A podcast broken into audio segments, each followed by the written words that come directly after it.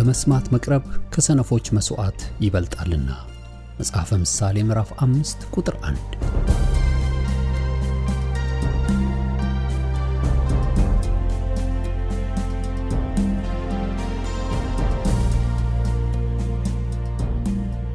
ይህን የእውነትና የሕይወት ድምፅ አገልግሎትን ለማድመጥ መቅረቦ ብልህነት ነው።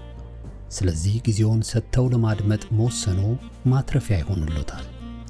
በዚህ አገልግሎት የእግዚአብሔርን ቃል ብቻ ይማራሉ። በተለያዩ ርዕሶች ላይ ውይይቶች፣ ጥያቄና መልሶችም ይካሄዳሉ።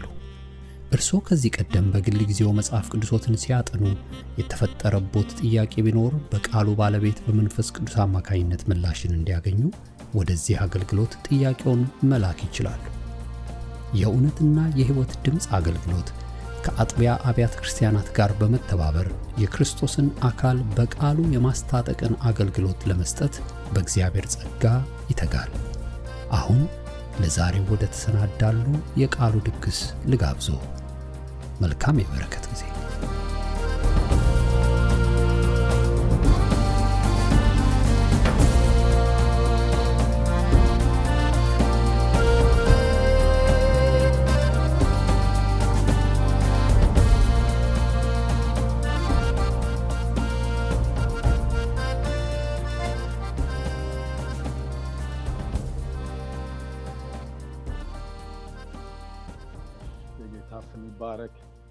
እግዚአብሔርን እጅግ አድርገን እናመሰግናለን።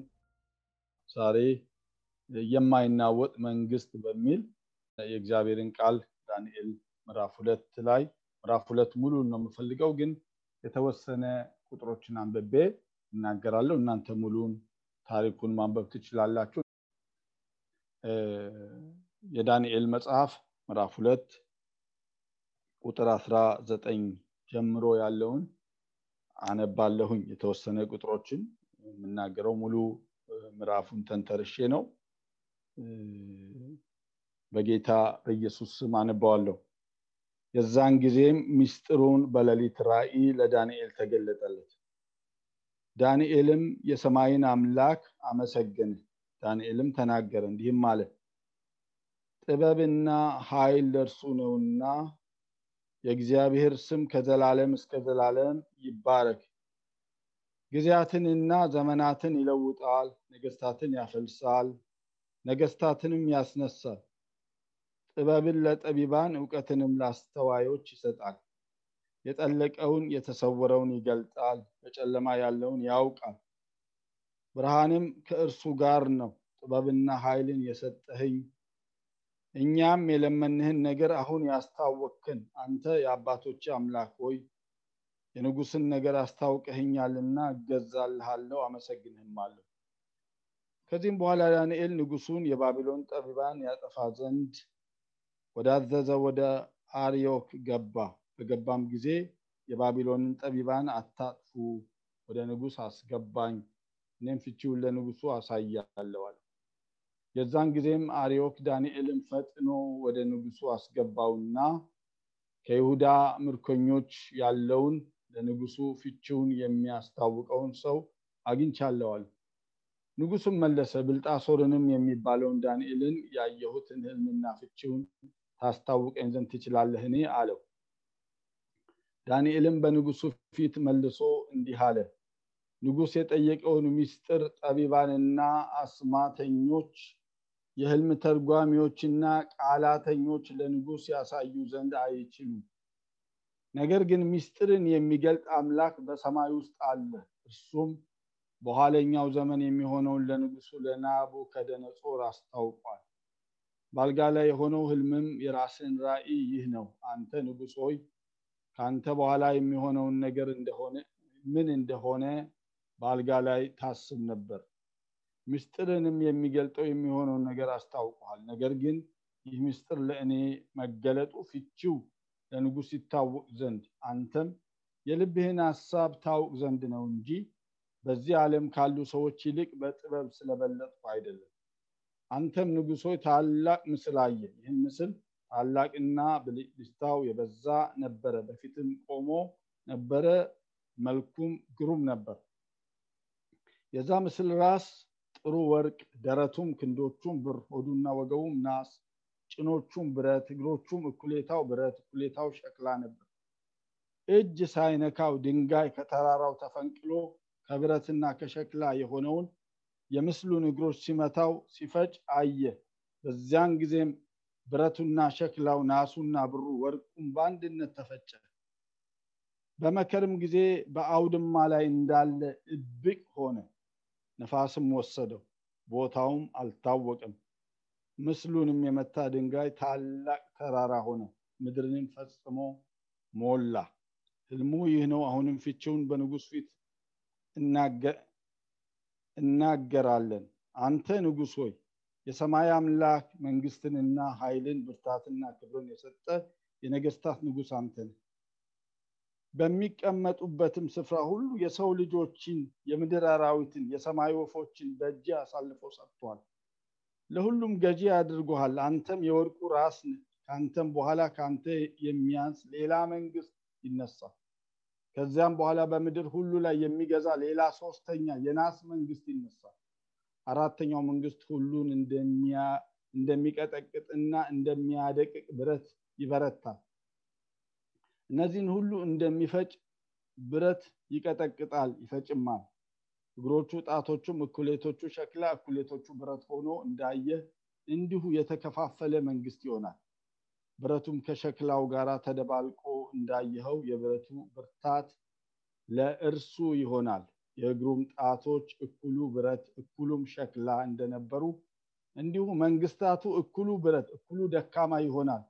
ብረቱም ከሸክላው ጋር ተደባልቆ እንዳየ እንዲሁ ከሰው ዘር ጋራ ይደባለቃሉ። ነገር ግን ብረት ከሸክላ ጋር እንደማይጣበቅ እንዲሁ እርስ በርሳቸው አይጣበቁም። በእነዚህም ነገስታት ዘመን የሰማይ አምላክ ለዘላለም የማይፈርስ መንግስት ያስነሳል። በሌላ ህዝብም የማይሰጥ መንግስት ይሆናል። እነዚህንም መንግስታት ሁሉ ትፈጫቸዋለች፣ ታጠፋቸውማለች፣ ለዘላለም ትቆማለች። ድንጋዩም እጅ ሳይነካው ከተራራ ተፈንቅሎ ብረቱንና ነሐሱን ሸክላውንና ብሩን ወርቁን ሲፈጨው እንዳየ እንዲሁ ከዚህ በኋላ የሚሆነውን ታላቁ አምላክ ለንጉሥ አስታውቆታል።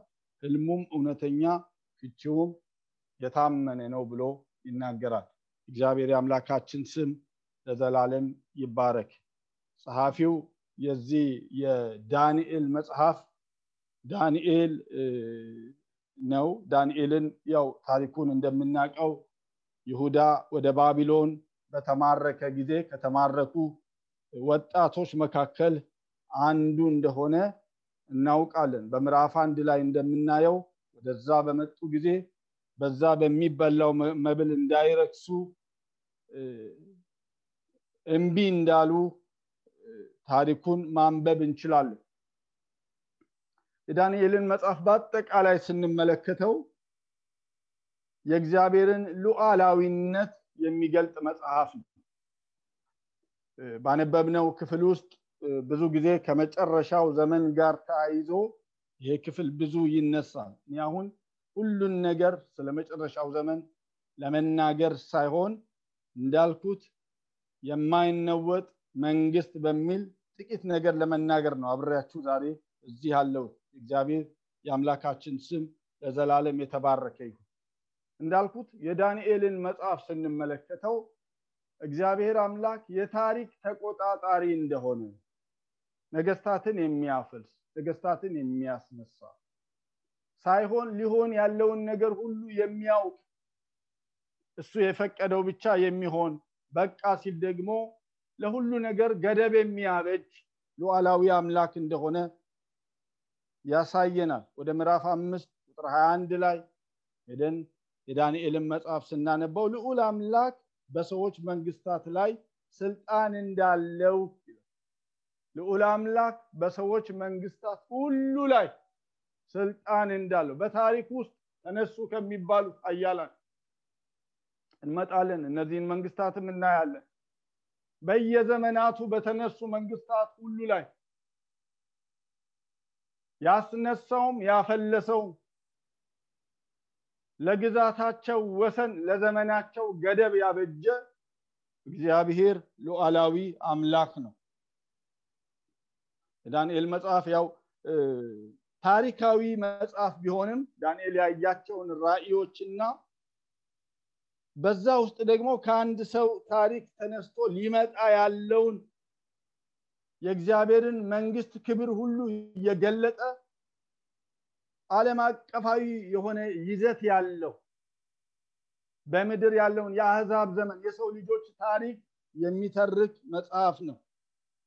ትንቢታዊ ነው ማለት ነው። በራእይ ውስጥ ትንቢታዊ የሆነ መልእክትን የያዘ መጽሐፍ ነው። ምዕራፍ ሁለት ምዕራፍ ሁለትን አይ ነው ዋናው መናገር የፈለግኩት ብያለው። እግዚአብሔር የታሪክ ባለቤት እንደሆነ ያሳየናል። አምላካችን እግዚአብሔር የታሪክ ባለቤት ነው። እግዚአብሔር ሉዓላዊ አምላክ ነው። በሰው ልጅ ታሪክ ውስጥ ደግሞ ስንመለከት እግዚአብሔር አንድ ያስቀመጠውን ተቋም እንመለከታለን። ቤተክርስቲያን የምትባል በታሪክ ሂደት ውስጥ እግዚአብሔር አምላክ የሚያስደንቅ የመንፈስ ቅዱስ ኃይል በውስጡ አስቀምጦ እግዚአብሔር የሰበሰበው ልዩና አዲስ የሆነ ህብረተሰብ ተስፋ ያለው ህብረተሰብ ጌታ እንዴ ሲናገር አንተ ታናሽ መንጋ መንግስትን ሊሰጥህ የአምላክ በጎ ፍቃድ ነውና አትፍራ ብሎ ይናገራል። በዘመናት ሁሉ መካከል የተለያየ መንግስታት ቢነሱ ሀያላን ቢነሱ ነገሮች እንዴትም ቢለዋወጡ አምላካችን እግዚአብሔር የታሪክ ባለቤት ነው። በመካከላችን ደግሞ የሚሰራው በቤተ ክርስቲያን ደግሞ የሚሰራው አምላክ ቤተ ክርስቲያንን በምድር ሲያስቀምጣት በዓላማ ነው። በእሷ ውስጥ ሆኖ የሚሰራ ብርቱ አምላክ አለ። መጽሐፍ እንደሚናገረው የአመፅ መንፈስ አሁንም ይሰራል፣ ነገር ግን የሚከለክል አለ ይላል።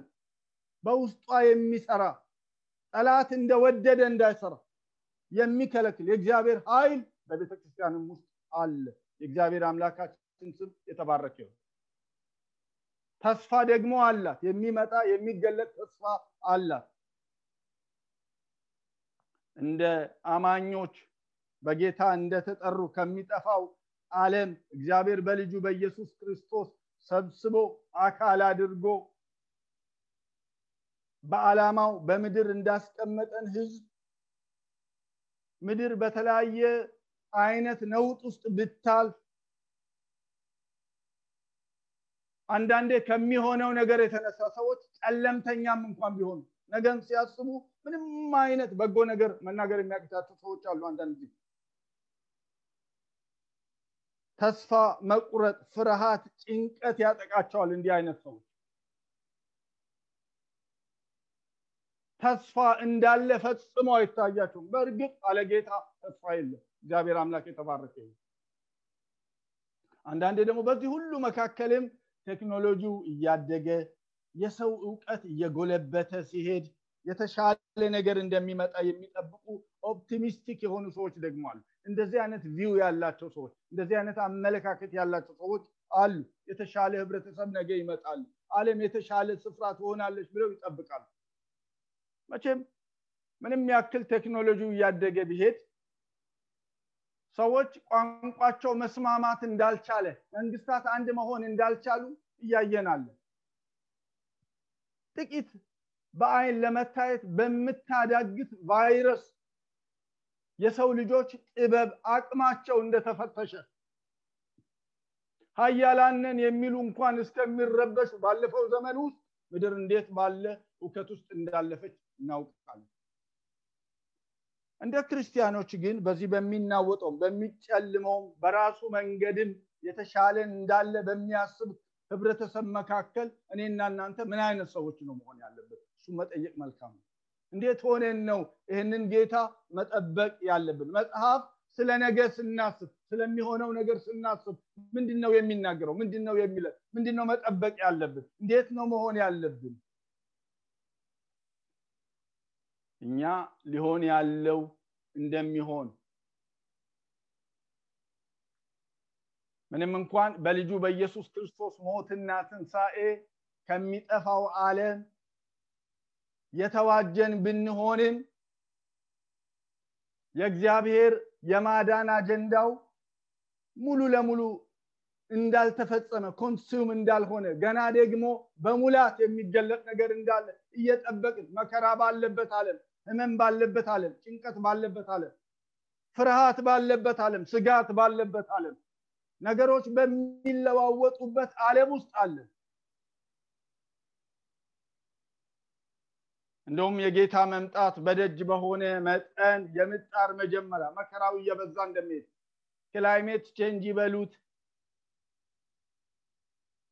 ከተፈጥሮ አየር ንብረት መለዋወጥ ጋር ተያይዞ የሚመጡ የተለያየ ጥፋቶች ቢሆኑ ህዝብ በህዝብ ላይ ቢነሳ በቤተ ክርስቲያን የሚታየው ነገር አንዳንድ ጊዜ ልብ የሚያወርድ ቢሆንም የፍቅር መቀዝቀዝ በእውነትና በጽድቅ እግዚአብሔርን እየፈሩ ሰዎች በእግዚአብሔር ፍርሃት መኖር ቢተውም ከትላንትና ይልቅ የት አለ? ዓለም ከተፈጠረ ጀምሮ ኢየሱስ ይመጣል ይባላል እያሉ የሚያፌዙ ሰዎች ቢነሱም ነገር ግን የሚሆነው እንደ ቃሉ እንደሆነ እየተረዳን ጌታን ጸንተን ልንጠብቀው ይገባናል የአምላካችን የእግዚአብሔር ስም ለዘላለም የተባረከ ይሁን። ወደ ምዕራፍ ሁለት ታሪክ ስንመጣ ንጉሱ ናቡከደነጾር በአልጋው ላይ ተኝቶ ከሱ በኋላ ስለሚሆነው ነገር ያስብ ነበር።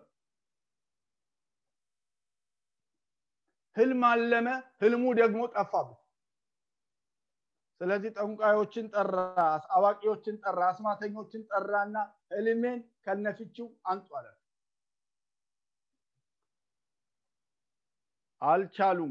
ህልሙን ንገረን ፍቺውን እናመጣለን።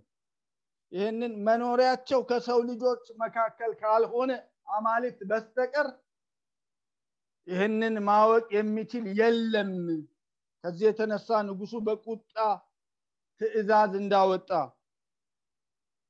ህልሙን ከነፍቺው ፈልጎ ስለጠፋ መፍትሄ ከጠንቋዮች ከምድር ጠቢባን ስለጠፋ የሞት አዋጅ እንደወጣ። ይሄ አዋጅ ደግሞ ከዳንኤል ጋር የነበሩትን እነዛን ጀንደረቦችም ይመለከታቸው እንደነበረ ዳንኤል ችግሩን ለመረዳት በጥንቃቄ ሲጠይቅ ደግሞ በሰማይ አምላክ ፊት ሲሆን እግዚአብሔር ሚስጥርን የሚገልጥ አምላክ በሰማይ አለ። ጌታ የተባረከ ዋና የመናገር ሀሳቤ ባይሆንም በነገሮች ግራ የተጋባችሁ መፍትሄ ከሰው ያጣችሁ ሚስጥርን የሚገልጥ አምላክ በሰማይ አለ። መጽሐፍ ይሄ ችግረኛ ጮኸ እግዚአብሔር ሰማው ይላል። እግዚአብሔር የተባረከ ይሁን በፊቱ ለሚወድቁ በእውነት ደጅ ለሚጠኑ እግዚአብሔር ሰምቶ የሚመልስ አምላክ ነው። አቅጣጫን የሚያሳይ የተሰወረውን ነገር የሚገልጥ ለሰው ልጆች እንቆቅልሽ ተስፋ ለሚያስቆርጠው መቋጫው ለጠፋበት መፍትሄ ውሉ ለጠፋበት ነገር እግዚአብሔር መፍትሄ ነው። ዳንኤል በዓለም በሰው ልጆች መፍትሄ ቢጠፋም አምላኩን የሚያውቀው ይሄ ሰው ግን ሲናወጥ ከሌሎቹ ጋር አንመለከት። የእሱ አምላክ የተለየ እንደሆነ ያውቃል። የእሱ አምላክ ሚስጥርን የሚገልጥ አምላክ እንደሆነ ያውቃል። ስለዚህ በእግዚአብሔር ፊት ሲሆን እግዚአብሔርን ደጅ ሲጠና የተጠየቀው ነገር ምንም ያክል አስቸጋሪ ቢሆን ህልምን ከነፊችው ለንጉስ መግለጥ ከባድ ነው ነገር ግን እግዚአብሔር የተሰወረውን ነገር ይገልጣል። ለዳንኤል አምላኩ እግዚአብሔር እንደሱ ነው። ዛሬ አለማችን ህብረተሰባችን ብዙ የሚናወጥበት ነገር አለ። ወገኖች ሚስጥርን የሚገልጥ አምላክ በሰማይ አለ። እንደ መርዶኪዮስ በእግሮቹ ስር እንድንቀመጥ በደጆቹ እንድንቀመጥ ንጉስን እንድንጠብቀው እግዚአብሔርን ደጅ እንድንጠና እግዚአብሔር ሰምቶ የሚመልስ ነገርን የሚለውጥ የሚያስተካክል አምላክ እንደሆነ እንድንረዳ ጌታ ይርዳል። እግዚአብሔር ምስጢሩንም ሲገልጥለት የተገለጠው ነገር የሆነው ነገር የሆነው በሱ ሳይሆን በእግዚአብሔር እንደሆነ ዳንኤል የተረዳ ሰው ነው። በንጉሥ ፊትም ክብርን ለእግዚአብሔር የሰጠ ይሄ ሰው ከእግዚአብሔር ሌላ ተስፋ እንደሌለ ያውቃል። በእግዚአብሔር የሚደገፍ ልብ ነበረው። እንዳልኩት ከተወሳሰበ ነገር ውስጥ እግዚአብሔር መፍትሄን ማምጣት የሚችል አምላክ እንደሆነ ያውቃል። ሃሌሉያ! እግዚአብሔር ቃል በእውኑ ለእግዚአብሔር የሚሳነው ነገር አለን ይላል። በሰው የማይቻል ለእግዚአብሔር ይቻላል። የንጉስን ስጦታ ፈልጎም አይደለም፣ ግን አምላኩ ማንነቱ እንዲገለጥ የእግዚአብሔር ክብር እንዲገለጥ ሰዎች የእግዚአብሔርን ማዳን እንዲያውቁ የእሱ አምላክ ከሌሎች ጠንቋዮች፣ አስማተኞች፣ መተተኞች አምላክ የተለየ እንደሆነ እንዲታወቅ ክብርን ለእግዚአብሔር በሆነው ነገር ውስጥ ሲሰጥ ዳንኤልን እንመለከታለን። ህልሙን ስናይ ንጉሱ ታላቅ ምስል ነው ያየው። የሰውነቱ ክፍሎች በተለያዩ ነገሮች የተሰራ ነበር። የምስሉ ራስ ወርቅ ነው። የምስሉ ደረት ክንድ ብር ነው። የምስሉ ሆድና ወገብ ደግሞ ናስ ነበረ እንዳነበብ ነው። የምስሉ ጭን ብረት እንደሆነ፣ የምስሉ እግሮች እኩሌታው ብረት እኩሌታው ደግሞ ሸክላ እንደሆነ ይነግረዋል። ድንገት ደግሞ አንድ ድንጋይ ከተራራ ላይ ተንከባሎ ምስሉን አደቀቀው። ያ ምስል እንደ እብቅ ሆነ፣ ተበተነ። ታላቅ ተራራ ሆነ። ያ ከተራራ ላይ ተንከባሎ የመጣው ታላቅ ተራራ እንደሆነ ምድርን ፈጽሞ እንደሞላ ሲናገረው እንመለከታለን። ትርጉሙንም ይነግረዋል። ራሱ ወርቅ መሆኑ የባቢሎን መንግስት እንደሆነ በክብር በሀብት የበረታ በታሪክ ውስጥ ስንመለከት እግዚአብሔር እንደተናገረ በባሪያው እንደገለጠ ከስድስት መቶ ስድስት እስከ አምስት መቶ ሰላሳ ስምንት ሌላ ቦታ ሳነብ ሰላሳ ስድስት ይላል ዓመተ ዓለም ድረስ የነበረ መንግስት ነበረ የባቢሎን መንግስት። ካንተ በኋላ ደግሞ ሌላ ይነሳል ደረቱ ክንድ ደረቱና ክንዶቹ ብር የሆኑ ይሄኛው የሜዶንና የፋርስ መንግስት ነው። ዳንኤል በዚህም ዘመን ነበር። ከባቢሎን መንግስት ያነሰ ነው። ካንተ ያንሳ። እግዚአብሔር ለንጉሱ ሁሉን ያስገዛል እግዚአብሔር ነው።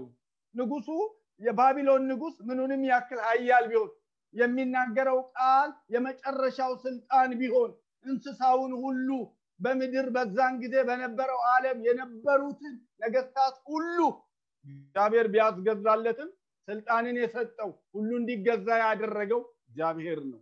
እግዚአብሔር ለዘላለም የተባረከ ይሁን። ይሄኛው ደግሞ የሜዶንና የፋርስ መንግስት ከባቢሎን መንግስት ያንሳል። እንደምታውቁት በዚህ በዚህ መንግስት ንጉሱ በራሱም ላይ እንኳን የሜዶንና የፋርስ ህግ የበላይ ነበር። የተናገረው ነገር በህግ አንዴ ከተነገረ ንጉሱ መሻር አይችልም። በታሪክ እናውቃለን ንጉስ ቂሮስን በኢሳያስ አርባ አምስት ሄዳችሁ ስታዩ ቁጥር አንድ እስከ ሰባት በዚህ መንግስት የነበረ ንጉስ ኢሳያስ አርባ አምስት ከአንድ እስከ ሰባት ቤተ መቅደስ እንዲሰራ ያደረገ አይሁድ እንዲመለሱ አዋጅን ያወጀ የፈቀደ ንጉስ ነበር። ባሪያዬን ቂሮስን አስነሳለሁ። እግዚአብሔር ሲፈልግ የአሕዛብንም ንጉስ የነገስታት ልብ በእጁ ያለ ወደ ወደደው እንዲያዘነብል የሚያደርግ ጌታ ለዓላማው ማስነሳት ለፍቃዱ መጠቀም እግዚአብሔር ይችላል። ስሙ ለዘላለም የተባረከ ይሁን። በሁለተኛ ዜና ላይ እንደሚማረኩ ከተናገራቸው በኋላ ተስፋም ሲሰጣቸው እንመለከታለን። ሁለተኛ ዜና ምዕራፍ 36 ቁጥር 22 እስከ 23 በነገራችን ላይ የሚዶንና የፋርስ መንግስት ከ538 እስከ 333 ዓመተ ዓለም የነበረ መንግስት ነበር። ሁለተኛ ዜና ላይ ሄደን የእግዚአብሔርን ቃል ስናይ ሁለተኛ ዜና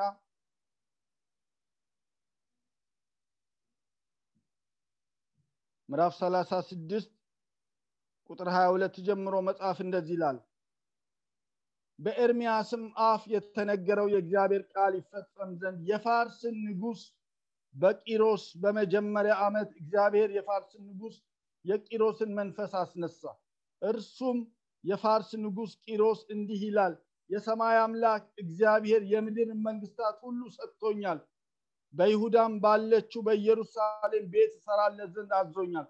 ከህዝቡም ሁሉ በእናንተ ዘንድ ማንም ቢሆን አምላኩ እግዚአብሔር ከእርሱ ጋር ይሁን እርሱም ይውጣ ሁሉ ብሎ በመንግስቱ ሁሉ አዋጅ አስነገረ። ደግሞም በጽህፈት አደረገ መንፈሱን ያስነሳ ነግሮኛል አዞኛል ቤተ መቅደሴ እንዲሰራ።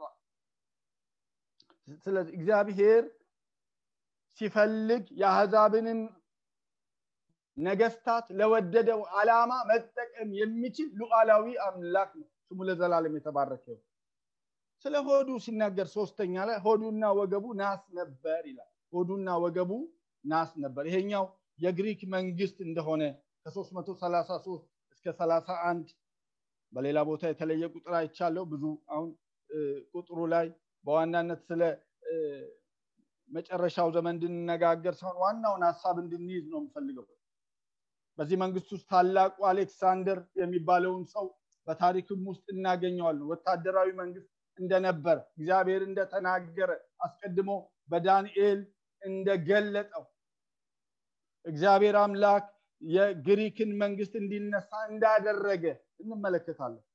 አራተኛ ጭኖቹ ብረት ይላል።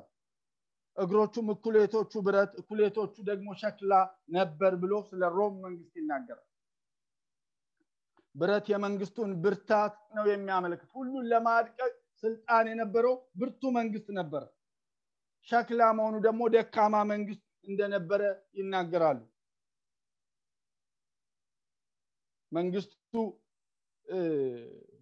ሁለት እግሮቹ ምዕራብና ምስራቅ ያሉትን በሮምና በኮንስታንቲናፖል የነበሩትን መንግስታት እንደሚያመለክቱም ጥናት ያደረጉ የመጽሐፍ ቅዱስ አዋቂዎች ይናገራሉ ስለዚህ መንግስት ደካማነት ሲነገር ሴኔቱ በስካር በጉቦ በዝሙት ጣዖትን በማምለክ በጣም የላሸቀ ስብዕና የነበራቸው እንደነበረ ይነገራል። ያልተቋረጠ ጦርነት በዘመኑ እንደነበረ በገዛቸው ሀገሮች ላይም ከባድ ታክስ አኑሮ እንደነበረ እናያለን። ከዛ ይቀጥልና ከሰማይ የመጣ ድንጋይ ይሄኛው ከሰው ያልሆነ ከሰማይ ያልሆነ ከሰማይ የሆነ የጌታ መንግስት እንደተገለጠ የሰው እጅ የሌለበት መንግስት እንደተገለጠ በአንድ የሚቆም መንግስት እንደተገለጠ እግዚአብሔር አምላክ የተባረከ ይሁን። እጅ ሳይነካው ከተራራ ላይ ድንጋይ ተንከባለው እንደወረደ ምስሉን እንደፈጨው ሲናገር እንመለከታለን። ይህንን ይህንን ሀሳብ more ዳንኤል እየጸለየ ምዕራፍ ሰባት ላይ ስትሄዱም ስለ አራት አውሬ ከባህር ስለወጡ አራት አውሬዎች ሲናገር እንመለከታለን። የመጀመሪያው አውሬ አንበሳ ነው። እናንተ ምዕራፍ ሰባትን ማንበብ ትችላላችሁ። አንበሳው የባቢሎን ምሳሌ ነበረ የንስር ክንፍ ነበራት ፈጣን ከፍታን የሚያመለክት ነው። ድል ሜዶንና ፋርስን የሚያመለክት ነበር። ሶስት የጎድን አጥንቶች ማለት የገዛቸውን መንግስታት የሚያመለክት ነው ይላሉ። ባቢሎንን ሜዶንና ፓርሺያን የሚያመለክት እንደሆነ ይናገራሉ ከዛ በኋላ ነብር ደግሞ ሌላ አውሬ ነብር እንደነበረ ይናገራል። የግሪክን መንግስት የሚያመለክት ነበር። እንዳልኩት ታላቁ አሌክሳንደር በአራት ዓመት ጦርነት ጊዜ ውስጥ ሜዶንና ፋርስን አሸንፎ ከ334 እስከ 330 ባለው ጊዜ ውስጥ አለምን ሁሉ የገዛ ነበር አሌክሳንደር ቶሎ ነው የሞተው። መንግስቱ ደግሞ በአራት ጀነራሎች እንደተከፋፈለ ታሪክን ስናነብ ማየት እንችላለን። አራተኛው መንግስት አውሬ ስም አልሰጠውም። ስም የለሽ የሆነ አውሬ ነው። የቀደሙትን አንበሳ ይመስላል፣ ድብ ይመስላል፣ ነብር ይመስላል እያለ ሲገልጣቸው ይሄኛው ምንም አይነት ስም ሲሰጠው አንመልክ። አንድ አውሬ ሲወጣ አየው ይላል። የሮምን መንግስት የሚገልጠው ነበር። በዚህ ውስጥ የሆነ ዘመናትም ደግሞ እንደነበሩ እናያለን። ከዛ በኋላ ሊገለጥ ስላለው መንግስት ነው የሚናገረው። ይህንን በዚህም መስመር ስለ መጨረሻው ዘመን ስለተማርን ደግሜ ዝርዝር ነገር ውስጥ አልገባም። ነገር ግን የሮም መንግስት እንደገና ያንሰራራል ብለው የሚያስቡም አሉ። በዚያ መንፈስም ደግሞ መንግስት ይነሳል ብለው የሚሉ አሉ። ወደ መጨረሻው አካባቢ አስር ቀንዶች ነበሩት ብሎ በራእይ ምዕራፍ 17 ቁጥር 12 እስከ 18 ሄደን ታሪኩን እንደምናየው እነዚህ ምናልባት አንዳንዶች ሲገምቱ አስሩ የገበያ የጋራ ገበያ ሀገሮች ናቸው ብሎም ይገምታሉ። በዛ ውስጥ ደግሞ አንድ ቀንድ አንድ ትንሽ ቀንድ እንመለከታለን።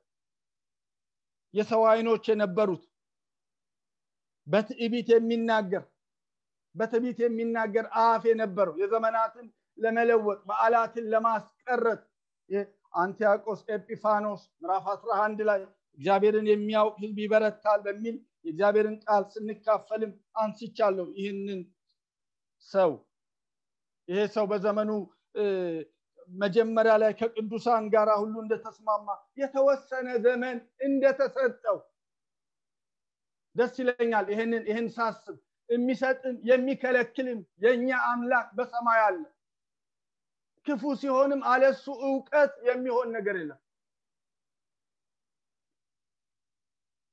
እግዚአብሔር የበላይ ተቆጣጣሪ መሆኑን ያሳየናል ወገኖች። ዘመን ምንም ያክል ቢከፋ፣ ሁኔታዎች ሲታዩ ምንም ያክል የጨለሙ ቢሆንም ሁሉን የሚቆጣጠር የኔና የእናንተ አባት አምላክ በሰማይ አለ።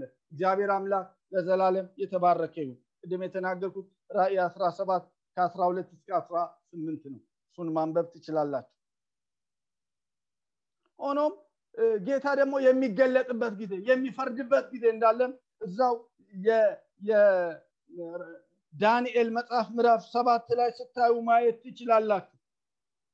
ያ ቀንድ እንደተፈረደበት ቁጥር 11 ቁጥር 12 ላይ ስታዩ የአሕዛብ ዘመን ፍጻሜ እንደሚሆን ዳንኤል ምዕራፍ ሁለት ስለ አሕዛብ ዘመን ነው የሚናገር። ያ ዘመን ፍጻሜም እንዳለ ለዘላለም ጸንቶ የሚኖር የመሲሁ መንግስት እንደሚመሰረት የእግዚአብሔር ቃል ይናገረናል። ምንም እንኳን በዘመናት መካከል ከጨለማ ኃይላት ሰልፍ ቢኖርም ምንም እንኳን በዘመናት መካከል ሰይጣን በውሸት የበረታ ቢመስልም ሁሉን ድል አድርጎ የሚገለጥ ጌታ መድኃኒት አለ። እግዚአብሔር አምላክ ለዘላለም የተባረከው። አንድ ቀን እግሮቹ በጽዮን ተራራ ላይ ቆመው የምናየው በአሸናፊነት የሚገለጥ በደመና ታጅቦ ከቅዱሳኑ ጋራ የሚገለጥ አዳኝ አለን። እግዚአብሔር አምላክ ለዘላለም ይባረክ። ጉልበት ሁሉ በሰማይ በምድር የሚንበረከኩለት ፊልጵስዩስ ምዕራፍ ሁለት ላይ መጽሐፍ ሲናገር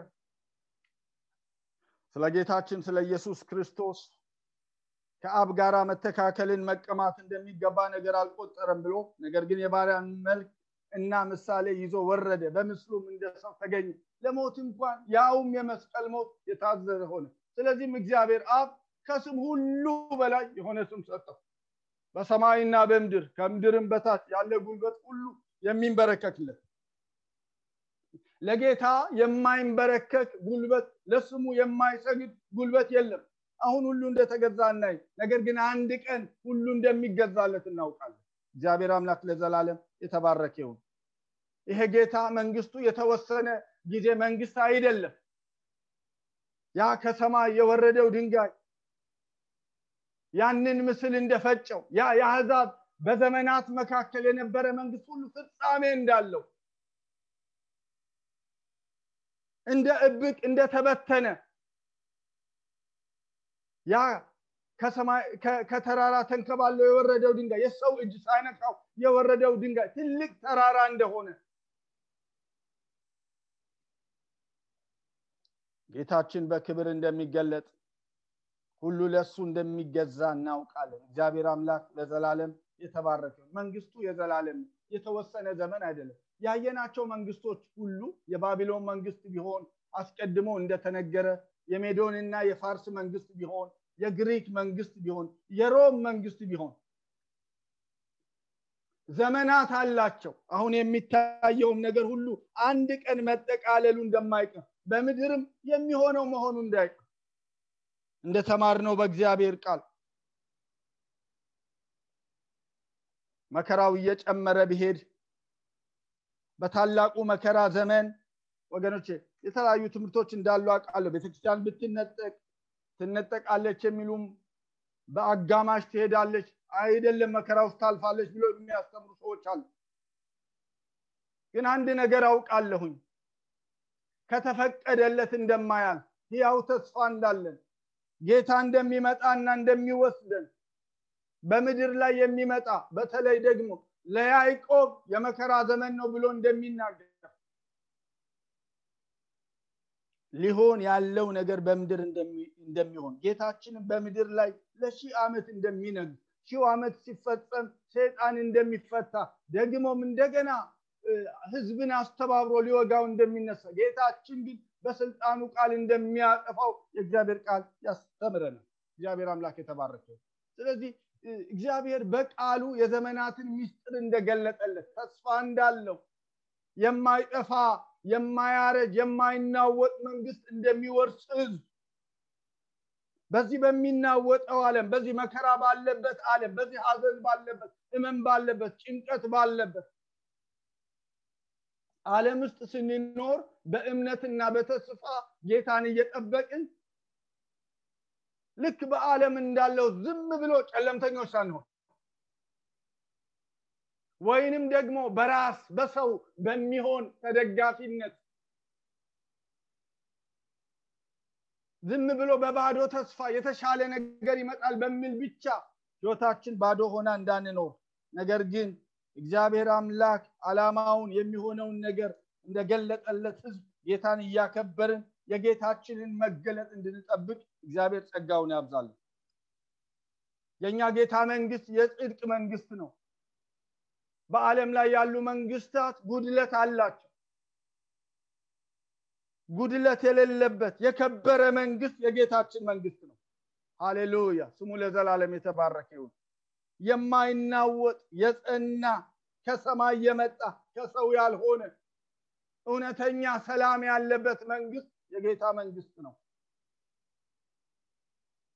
ዳንኤል ምዕራፍ ሰባት ላይ ይህንን ምስጢር እግዚአብሔር እየገለጸለት ይመጣና ቁጥር ሀያ ስምንት ላይ እንደዚህ ብሎ ይጨርሰዋል። ምዕራፍ ሀያ ስምንት እሱም ባነበው ደስ ይለኛል።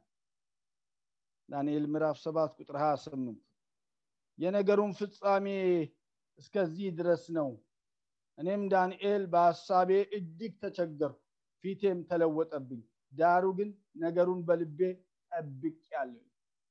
የተነገረውን ነገር ያየውን ነገር ሊሆን ያለውን እግዚአብሔር የገለጠለትን ነገር እግዚአብሔር እውቀት እንዲሰጠው ማስተዋል እንዲሰጠው እየለመነ እንደውም ከፊት ባሉት ምዕራፎች እንመለከት በልቡ እንደጠበቀ በስተመጨረሻም ለዚህ ሰው ምዕራፍ አስራ ሁለት ላይ ቃሉ እንደዚህ ይለዋል አንተ ግን እስከ ፍጻሜ ድረስ ሂድ አንተም ታርፋለ በቀኑም መጨረሻ በዕጣ ክፍል ትቆማል ጌታችን ተገልጦ እስከሚያሳርፈን እስከ ፍጻሜው ድረስ የጌታን መገለጥ የማይናወጥ መንግስት እንደምንወርስ እያወቅ ዕብራውያን መጽሐፍ ምዕራፍ 12 ቁጥር 28 ላይ መጽሐፍ እንደዚህ ብሎ ይነገር ዕብራውያን ምዕራፍ 12 ቁጥር 28 ስለዚህ የማይናወጥን መንግስት ስለምንቀበል በማክበርና በፍርሃት እግዚአብሔርን ደስ እያሰኘን የምናመልክበትን ጸጋ እንያዝ።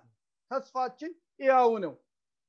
ሕያው ተስፋ ያለን ከሰማይ የሚገለጥ አዳኝ የምንጠብቅ ለማይጠፋ መንግስት ክብር የተጠራ ሃሌሉያ! ጽድቅ ባለበት በከበረ መንግስት ከምድር ባይደለ ነገር ግን በሰማያዊ መንግስት አብሮ ወራሽ ለመሆን እንደተጠራ ህዝብ እግዚአብሔርን በተስፋ በተሰጠን ዘመን እያከበር ነው ጌታን እንድንጠብቅ እግዚአብሔር ተስፋውን ጸጋውን ያብዛል ስለዚህ ሊገለጥ ያለ ክብር ስላለን ዛሬ የምናልፍበት ባይመች ተስፋ የሚያስቆርጥ የሚያዝል ብዙ ነገር ቢኖርም ነገር ግን አንድ ቀን እንደምናልፍ አንድ ቀን በጣ ክፍላችን እንደምንቆም በእምነት እያየን ይህንን ጌታ እንድንጠብቅ በጽናት እንድንቆም ወገኖች አብርሃም አባታችን ተስፋ ነበረው። እግዚአብሔር አምላክ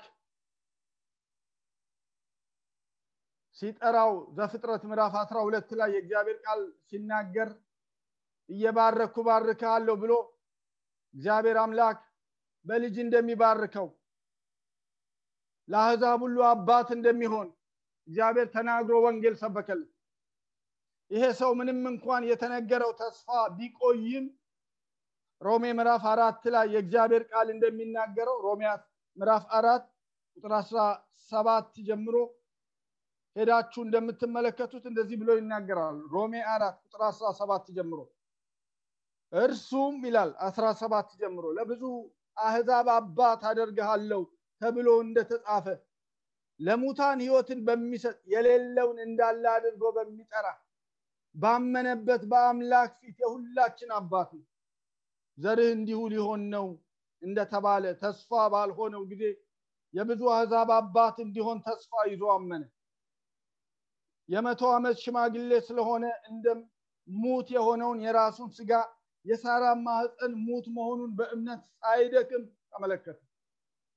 ለእግዚአብሔር ክብርን እየሰጠ የሰጠውን ተስፋ ደግሞ ሊፈጽም እንዲችል አጥብቆ እየተረዳ በእምነት በረታ እንጂ ባለማመን ምክንያት በእግዚአብሔር ተስፋ ቃል አልተጠራጠረም ብሎ ይናገራል። የእግዚአብሔር አምላካችን ስም የተባረከ እንዲህ ብዬ ልጨርስ ወገኖች እግዚአብሔር ሉዓላዊ አምላክ ነው። ከመጀመሪያው መጨረሻውን ያውቃል። ታሪክን የሚቆጣጠር ነገስታትን የሚያስነሳ ነገስታትን የሚያፈልስ እሱ ነው። ለናቡከደነጾር ህልም አይቶ ተሰወረለት። ሚስጥርን የሚገልጠው ጌታ ሚስጥርን ገለጠለት።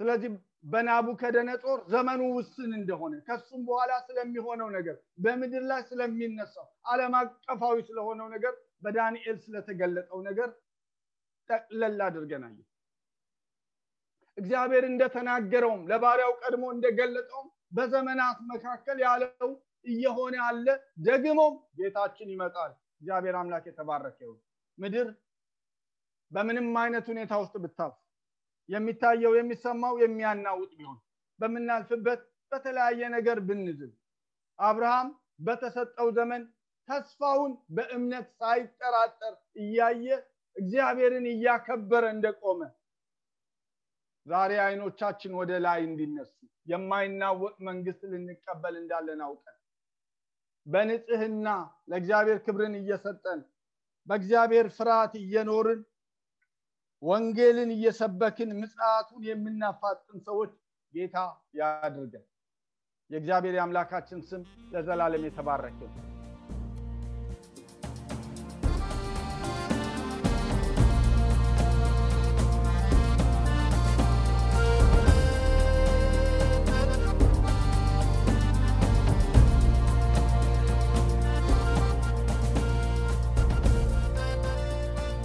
እስካሁን ሲያደምጡት በነበረው የቃሉ ትምህርት እግዚአብሔር በመንፈሱ እንደተናገሩትና እንዳስተማረው ተስፋ እናደርጋለን። ለእውነትና የሕይወት ድምፅ ማንኛውም መንፈሳዊ ጥያቄ ቢኖሩ ወይም የምክር እንዲሁም የጸሎትን አገልግሎት ቢፈልጉ ለአሜሪካን አገር 215 782 08 48 ለካናዳ ደግሞ 647 510 19 በሚሉ ስልኮች ቢደውሉ ጌታ ጸጋውን እንዳበዛልን ልንረዳው ፈቃደኞች ነን። እግዚአብሔር ይባርኮ።